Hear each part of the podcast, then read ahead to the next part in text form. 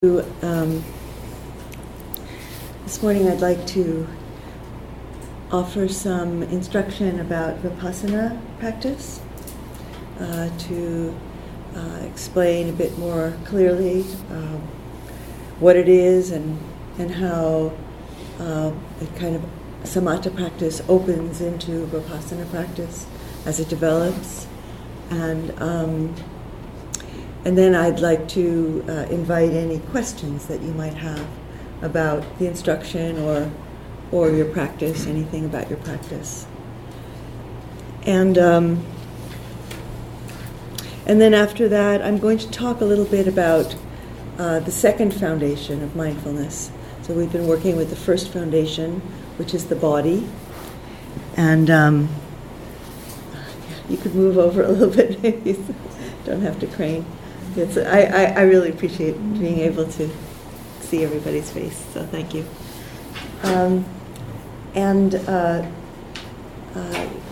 So we'll talk about the second foundation of mindfulness, which is feelings. And so the word has a quite a technical meaning in Buddhism, and I'll explain that. So Vipassana, or insight practice, is really at the heart of these teachings that we've been looking at. Insight practice. Insight is the translation of the Vipassana word, of the Pali word Vipassana, and it again, it's like mindfulness is a translation of the word sati, and we bring our and this is just English, of course. There, it's in every language. You have to try to find words, and if you can't find words, create words that. Interpret and express the essential meaning, but translation is such an art, and so the word insight has a lot of baggage in English. We usually use it these days to express insights about psychology.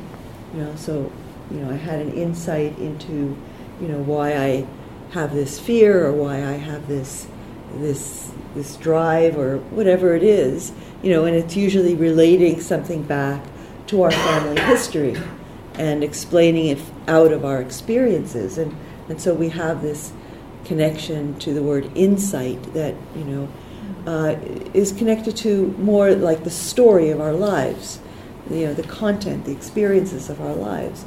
And when we use the word insight to describe or to express what vipassana means, the word vipassana, expressed perhaps more directly or accurately, might be translated as seeing deeply, looking deeply, or seeing deeply into the nature of our experience. And so when we're practicing Vipassana, we're seeing deeply into the nature of our experience in our meditation practice and in our daily life practice, and so as we're practicing Samatha, we are learning to stabilize and steady the mind in our present moment experience, and we do that through connecting with the breath and attending and bringing the mind back. Remember I talked yesterday about the control practice of Samatha, that we're transferring the capacity of the mind to hold on to something, to grasp, and transferring it from something that is full of often full of grasping or anxiety or aversion or reactivity, and we're putting it onto a neutral present moment experience, to learn to be present in the moment, and especially in mindfulness of breathing, to be present in the body. And so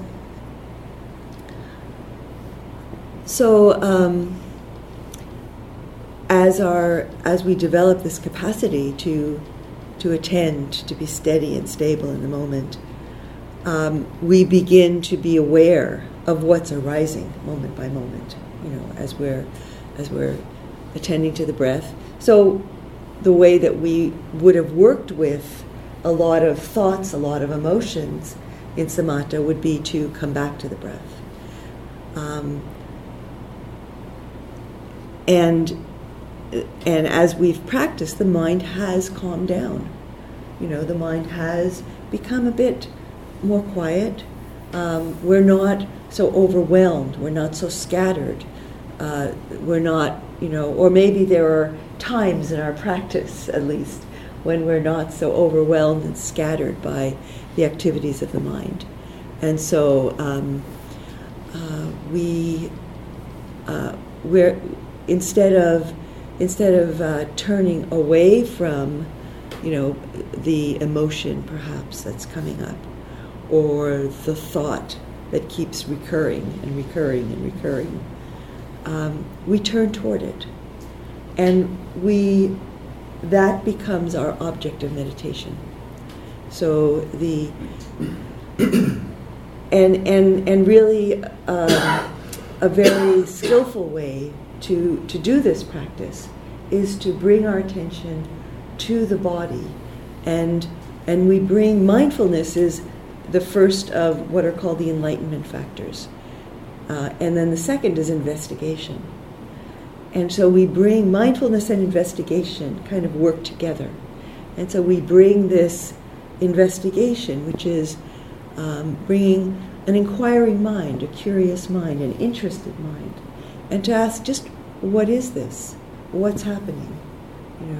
So rather than being in the story, so perhaps I'm feeling an emotion, maybe sadness, or aversion, or maybe I'm not even sure what emotion I'm feeling. Maybe it's just some unsettled feeling, and so instead of going back and calming myself with the breath, I'm bringing this capacity to shine a light on the moment with mindfulness, and the curiosity, the interest, and saying, what is this? What is this? And so when I ask, what is this, in the Vipassana practice, I'm not saying, what's the story? I'm not saying, where did this come from? I'm not saying, why is this happening? I'm just saying, what is this? And so it reveals itself. It unfolds in the body, if we bring attention to the body, and that's how I teach and practice, to bring attention to the body. So it unfolds as tightness in the chest. It unfolds as a burning feeling. It unfolds as a clenched throat or jaw, and maybe a word will come up, in the mind, just in a very spontaneous way. But the word, which might name what's going on, envy, anger, hurt, loss, grief, The word. We don't stop with the word, and this is why working with labeling can be, it can be helpful, but it can also, arrest the process of investigation, because the insight comes from staying with the experience and discovering its nature. And its nature is that it's impermanent. Its nature is that it's dukkha, it's unsatisfying, it's perhaps painful. You know, if we're exploring, investigating an afflictive emotion, it is painful. So its nature is that it's not self. It's arising from causes and conditions. It's not something that I'm in control of. It's not something that I chose or decided to make happen. It's happening. It's happening in the body-mind. And so in Vipassana, the insight, these are the insights, and they're known not conceptually. It's not an intellectual process to say, you know, okay, I see this is impermanent. You know, that intellectual process might come afterwards and say, oh, that's impermanence. But it's like when you're watching a sunset or when you're watching a storm come in, you know, it's not an intellectual process. It's very direct. And this is very direct in terms of inner seeing, the inner seeing of our inner process. And so we're directly seeing these characteristics that the Buddha said, you know, look at your experience and see if you can find anything that can be known through the senses, including the mind. Remember, the mind is one of the senses, sixth sense. See if you can find anything that is not characterized by these three characteristics: impermanence, anicca, in unreliability, unsatisfactoriness, painfulness, dukkha, and non-self, so anatta. So not every experience is painful, not every experience is dukkha, but the painful ones are dukkha, you know, and the pleasant ones can be dukkha when we try to hold on to them. So they're dukkha in that we can't look to them for our well-being, our contentment, our peace, our sense of well-being.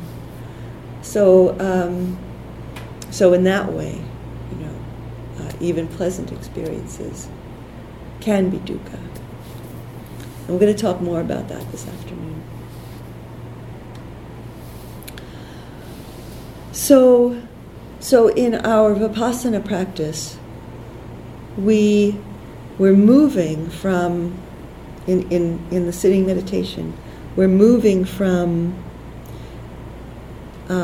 always returning to the anchor of the breath, or whatever. Not everyone uses the breath as an anchor. Some people use body sensation or sound. So these also can be used. But so if you're using another anchor, that's okay. But generally, I teach the breath, and so we're not returning to the breath. We're turning to the object that has drawn our attention. We're bringing our capacity for a stable, steady attention, to bring mindfulness and investigation.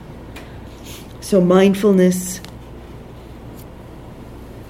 I'm just realizing I haven't actually given a definition. So mindfulness, present moment attention, without judging, commentary, holding, grasping, turning away, resistance. So it's that remembering to be present. So the word sati, which is translated as mindfulness, sati actually has that notion of to remember to be present. And it's not mediated through concepts. So mindfulness is a simple attention, bare attention. And so it's joined with investigation in our Vipassana practice, in order to see the true nature. And in seeing the true nature of every experience, we cease to hold on to it, we cease to attach to it, we cease to identify with it. So that's what's liberating, is the releasing the identification with it. So it's, when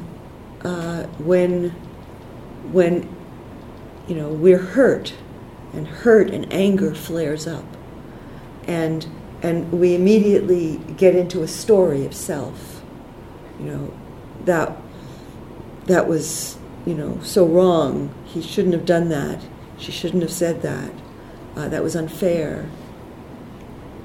And we're drawn into a story of self. So then that, as our insight practice develops, what happens for me is when as soon as I'm aware that, I'm feeling something painful, I'm reacting, I come home. I come home to the body. I come home, and I it's not a comfortable home at that moment.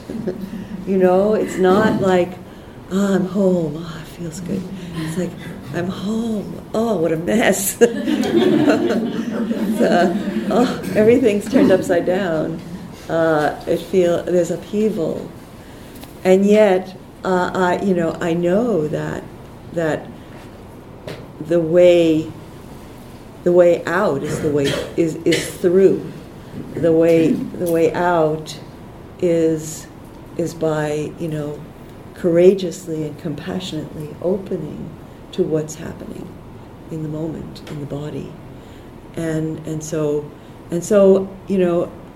I come to recognize my old companions, that, my old companion of, oh, I don't feel included, nobody wants me, my old companion of envy,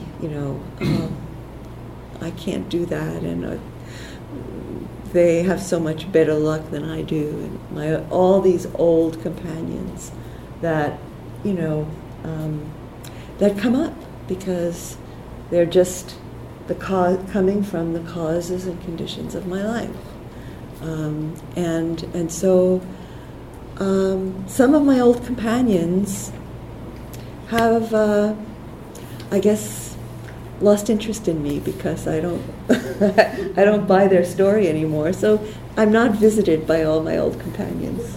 Some of my old companions have fallen away, and it's okay.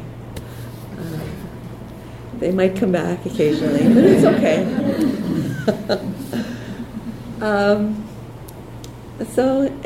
But the ones that still visit, it's, there may be, new things that come up. Life throws us all kinds of challenges, serious illness, loss, different kinds of things that are confusing and difficult to be with. And yet, in this sense of spaciousness, of presence, of mindfulness, which develops in us as we keep coming back to mindfulness. We can be with it. That's our work, you know. And it's not always, it's not easy. You know, Christian monastics used to, you know, which they had a different approach, but it was also being present with, you know, their visitors, and they called it the work. Byron Katie calls it the work. And she's a contemporary teacher, very, I guess, sort of non-dual teacher, very brilliant and courageous teacher. So that's our work, to open to what is, and with an open heart, with compassion, with courage, to be with it. And to know that ultimately that's not who we are. You know, that we are greater than that, because those come and go. Those come and go, and if it comes, it goes. It can't be who we truly are. So, so I'd like to just ask if you have any questions about Vipassana practice. Yes, in the Samatha practice, when something comes up, a thought, the response is to return to the breath. Yes.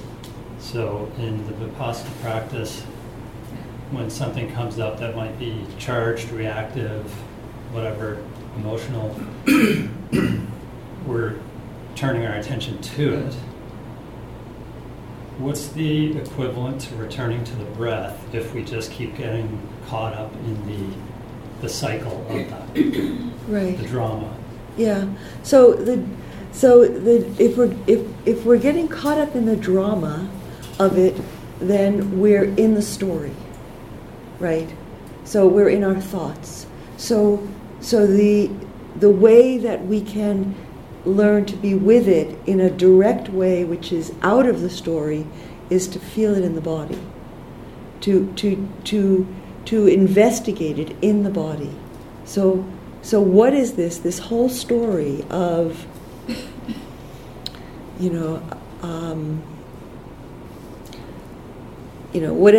whatever the difficulty is. Whatever the situation is, we are. I mean, there may be a real set of conditions in our lives that we need to attend to, that we need to respond to. So it doesn't mean that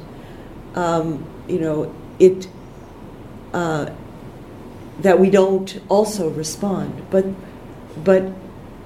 Our first order of business is to find some space, some openness, some stability within ourselves. So if I am in a relationship, for example, in which there's a lot of conflict, there's a lot of difficulty, there's a lot of problems that are not getting addressed. First I have to. I might be caught in a pattern of reactivity, and so I want to. That's not getting me anywhere. I want to become free of that, and so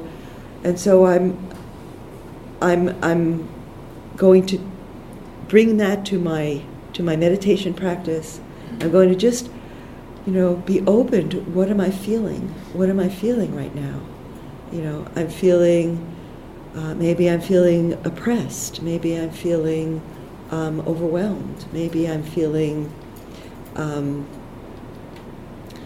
not heard. And so just by coming to the body and and allowing those, all those intense feelings to be known, to be received, it's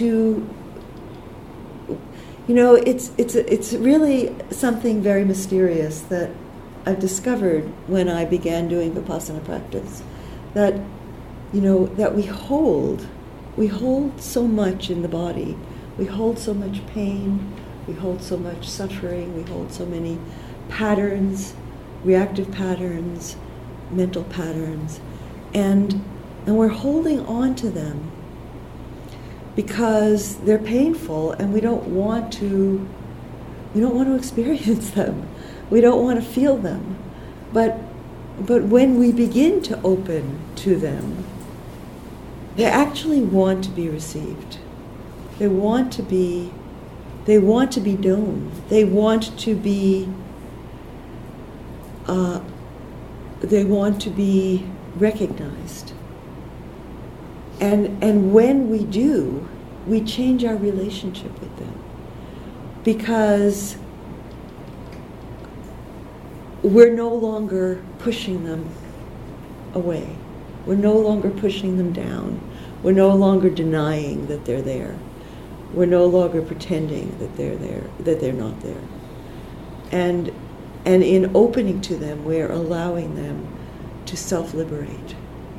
So it doesn't mean that they don't return, but when we have a relationship with them, that there's a bit of space, that, and we realize that they'll move through us, that they're not self, they don't define us, then we can allow ourselves to feel them and be with them, and yet we have more space to respond to whatever it is in our lives that we're working with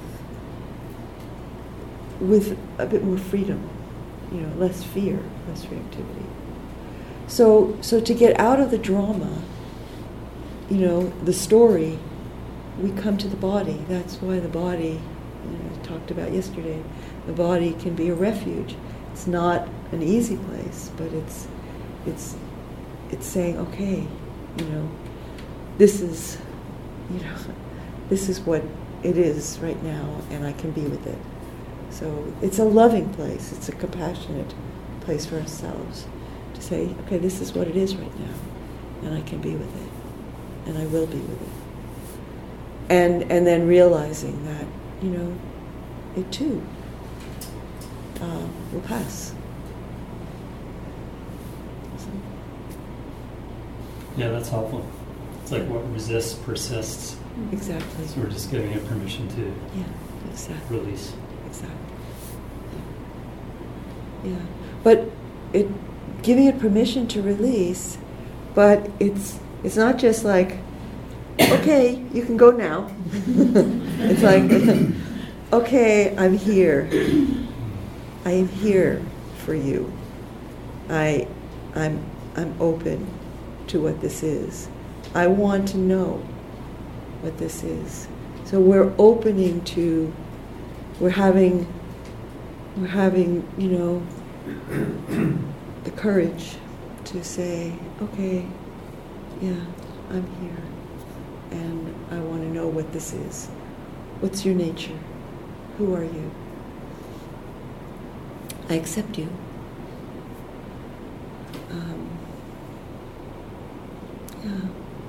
It might not go right away. It might hang around, you know. And then it goes, you know. When I think it's important, when we're with things, when we're being with whatever it is, whether it's grief or fear, that we're with it, and we don't conceptualize, okay, I'm in grief now, but we're really present with it in its unfolding. And what we will discover is that it may be very intense, and then we notice, oh, there's a space. There's a little space in that, in my grief. or in my fear or in my sadness, you know, there's a space. And then it comes back. Oh, there's another space. Oh, look, there's a little joy even. Or there's a little peace peeking through, you know. Oh, and there's the grief again. You know, so it's like that, you know, when we're present with the unfolding of emotions, you know, painful emotions. You know, it's like, oh, you know, if I'm really watching, I'll see that it's not just grief. Maybe, you know, maybe there's a little relief in there too.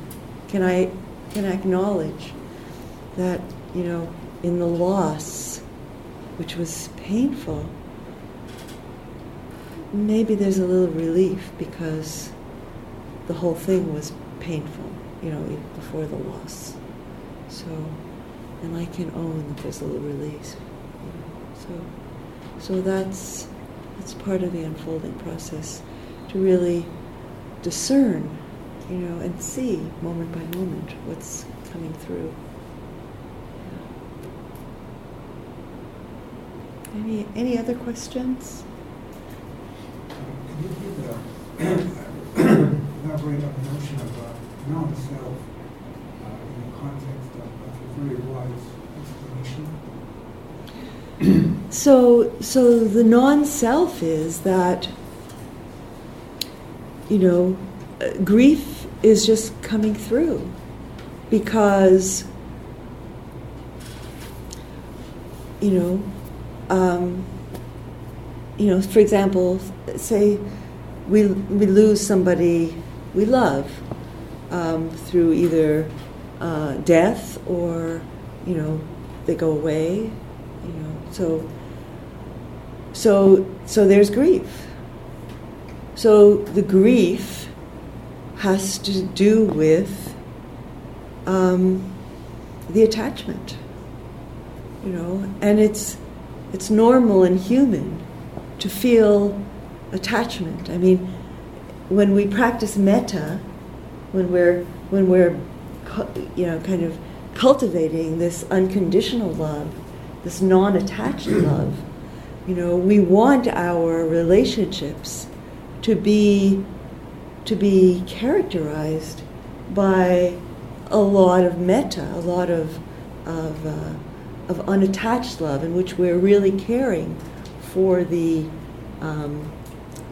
well-being selflessly. We're not. It's not about our agenda, you know. So we want our relationship with our children, with our partners, with our you know, loved ones to be characterized by metta, but let's face it, we're human, and where there's going to be attachment, because, you know, like, we feel good when we're with somebody, that's why we're with them.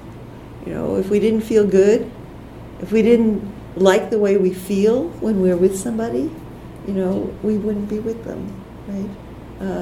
So there's got to be something good in there for us, and you know, about our friends, about our, you know, our relationships of choice anyway. And so when, and even our relationships which are not relationships of choice, you know, there's attachment. I mean, children, a child dies, you know.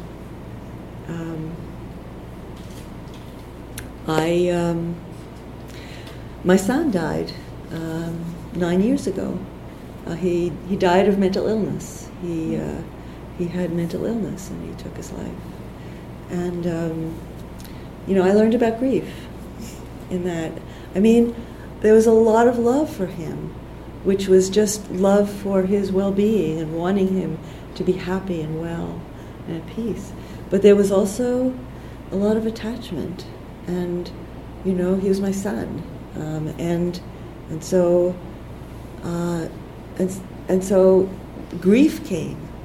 It just arose. It wasn't that I made it happen. You know, the grief just came. It was a human reaction to the loss of something that was loved and held to, and you know, and around which, I mean, there was a lot of self that I created in my relationship with my son, of course. You know, like, you know, I'm his mother, I want him to be happy, I want, you know, there was all of this stuff that I was trying to do for him, to help him to find his way, and then he didn't, you know, and so, you know, what arose was grief, you know, and some anger, and I had to acknowledge later some relief, because my life had been so wound up with trying to help my son find his way, and I had to, and it was so difficult to admit to myself that it freed up a lot of space in my life. When, I mean, anybody who has somebody with mental illness in their family knows how much it can ask and demand. So you know, it's not that these feelings, I mean, these are feelings that just come through. It's not me or mine. They're human. They're human experiences. That's non-self, yeah. It's not that I can, like, if it were a self, if it were myself, I would be in control. You know, if it were myself, I would say, okay, it's time for this grief to be over, you know. I've given it a good, you know, 3 or 4 months. You know, let's put it aside now and move on.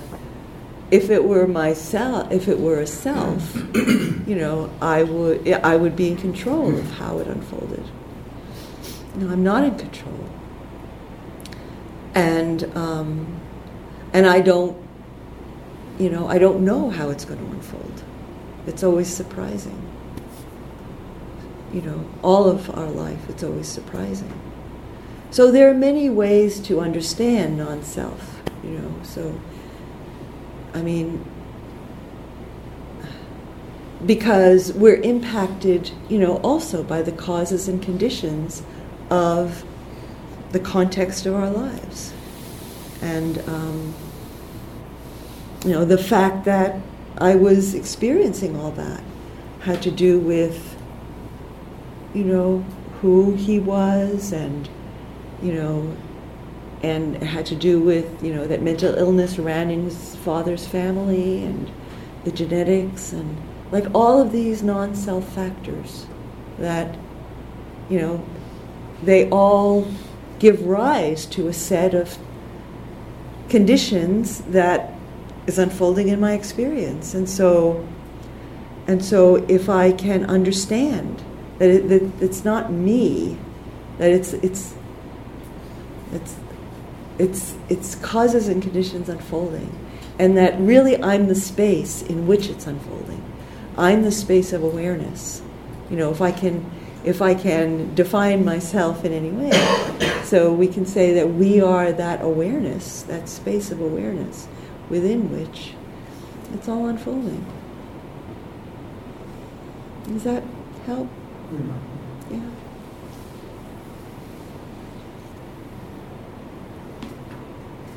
Just going back to yesterday's Dharma talk, and we were talking about there are 3 ways to mindfulness of the body.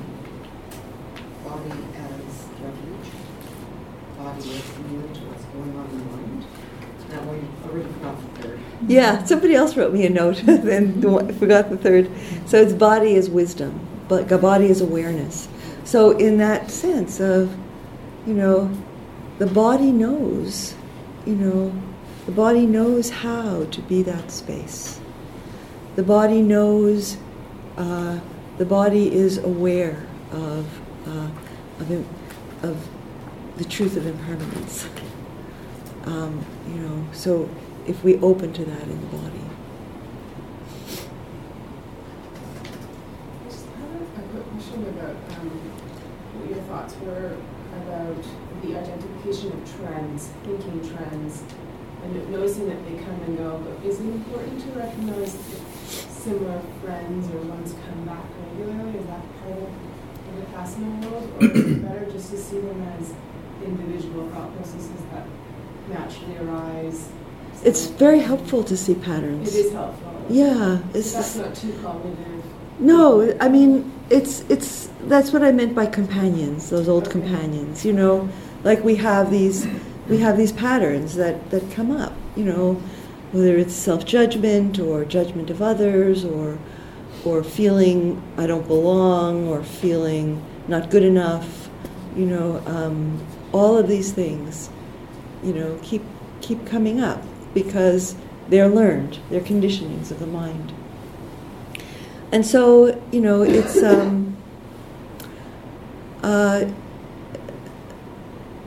it's like Saint Francis used to, you know, call some of the things that visited him. You know, he said, you know, he called his body, you know, I think brother ass or sister ass. You know, just really. Kind of in a friendly and, you know, not, you know, very kind and compassionate way, and you know, these different kinds of things that come up in our lives and come up and manifest in us. You know, can we have an attitude toward them of you know, being open? I mean. They're painful. That's so it's hard, but if we can, you know, I use that image of slamming the door, you know, in the face of these things, instead of wanting to slam the door, just to recognize that actually, it's just a thought. It's just a thought that comes from our conditioning, and you know, we all have these patterns and these habitual thoughts that come up. And so if we can relate to it in a way that, well, it's a neural pathway in the mind, you know, and when we don't, you know, these neural pathways can be changed. So when we don't kind of reinforce it by believing in it, by going over and over it again, by, you know, giving it, you know, a lot of power, you know, or truth, then sort of just like a trail, when you don't walk on it, it begins to get grown over. So those pathways tend to, you know, just not. They tend to atrophy when we don't reinforce them.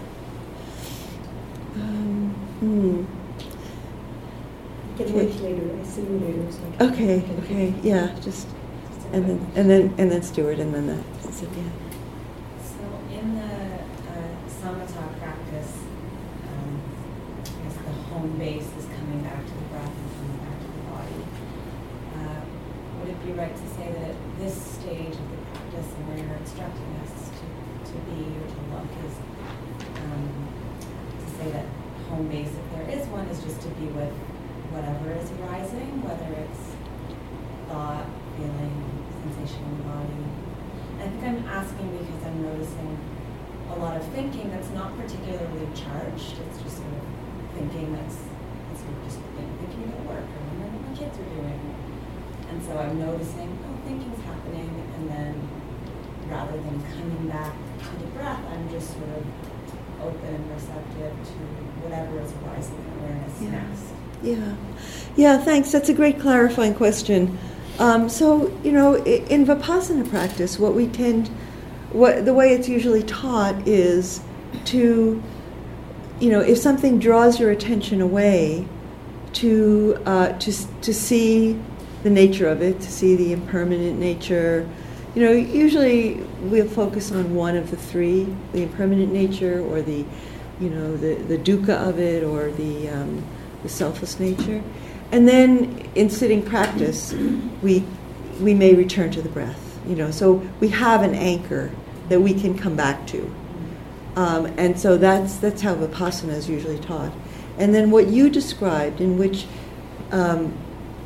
is kind of a continuation of Vipassana practice, is called choiceless awareness. And so in the choiceless awareness, it's, you know, we're not really, the stability of presence is strong enough so that we're most of the time not getting too caught up, you know, in our thoughts, in our, you know, kind of planning mind or whatever. It's like, yeah, as you said, you know, it's like, well, there's the mind planning, you know, and then coming back to just being present and aware, and so, and then a sound might come or a feeling might come, so that there's the mind is it's like it's connecting and then it's coming back to rest, connecting, coming back to rest, and there's this sense of being of being the presence, being the knowing, being the awareness, not as something fixed, but as something which is, you know, alive. Yeah. So thank you for that question. I guess my question is pretty similar. So to set aside time for just some, is there value in that? Just to set aside time for? For just awareness of breath, in terms of like a daily practice. Yeah, it's a wonderful practice. It's very valuable. But should you just allow yourself that particular time to do that practice, but if something arises, should you just go back to that? But I guess I'm just trying to understand is basically what you're saying too, that the idea of that free flow and going with Vipassana is something that can sort of extend beyond the cushion, obviously. And I guess knowing yourself too, in terms of what stability and mind you're bringing to a particular day or in your life. But just in terms of planning and practice, or thinking, should I still, this is the time where I just want breath of this. I'm going to go off in this. Well, I would say that, you know, I mean, there's a choice. So some people move into this, the practice of, you know, it's called jhanic practice or absorptions. So if you practice with the breath, and your you know, your mind is becoming very collected and concentrated, and you're going deeper and deeper into those absorptions. I mean, this is definitely a practice that people do, and it's valuable because you know, the more that the mind is collected and stable, you know, the deeper it can penetrate into the nature of things. But for those of us who are practicing Vipassana practice, the thing about the Samatha practice is that we don't see into the nature of our experience, except, you know, you may be going into many states of, you know, very pleasant, you know, bliss states which do arise, do happen, develop in the concentration absorption practices, but when you get up, they're gone because they're dependent upon the conditions of the meditation practice. So for those of us who are, you know, living in the world and, you know, wanting to become more free and free to love, free to be non-reactive, free to be, you know, in the world as a beneficial presence, then you know, it's we need to develop the capacity to concentrate or to attend. It's called momentary concentration, and so we develop this capacity of the mind to be concentrated enough to see how things are unfolding moment by moment, to be in the present moment. So, but, so it's a certain development of mind, you know, what I've been calling a stability or a steadiness of mind. It's a certain stability of mind in which we're not getting pulled away continuously by our thoughts and feelings and emotions. The mind's not scattered and you know, all over the place all the time. We have the capacity to attend, and sometimes, yes, sometimes we'll get caught up, but it's not happening, you know, continuously. And when we do get caught up, you know, we're noticing it after not too long and coming back. So that's the, you know, at that place in our Samatha practice, we kind of open the field, and then we are noticing that it's not just the breath that it's arising, but it's body sensation that's arising, it's thoughts, it's feelings, it's emotions, and so on. So again, a very good clarifying question. Thank you.